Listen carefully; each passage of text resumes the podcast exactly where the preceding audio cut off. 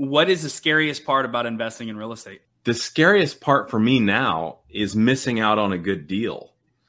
There's this, it's an irrational fear, but in the back of my mind, I think, man, this could be a really good deal. I don't want to pass it up.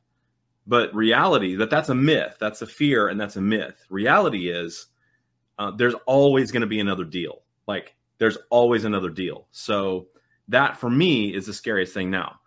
When I very first started, but see, I, we bought our first property when I was 19 years old. So my scariest thing back then was, am I going to be able to afford it? Is it going to be, am I going to get into too many expenses? Is it going to cost me too much? But like that was only my very first deal, and I was like, okay, yeah, this will work. But now my scariest thing about real estate is, you know, am I going to pass up something that I really should buy? Right.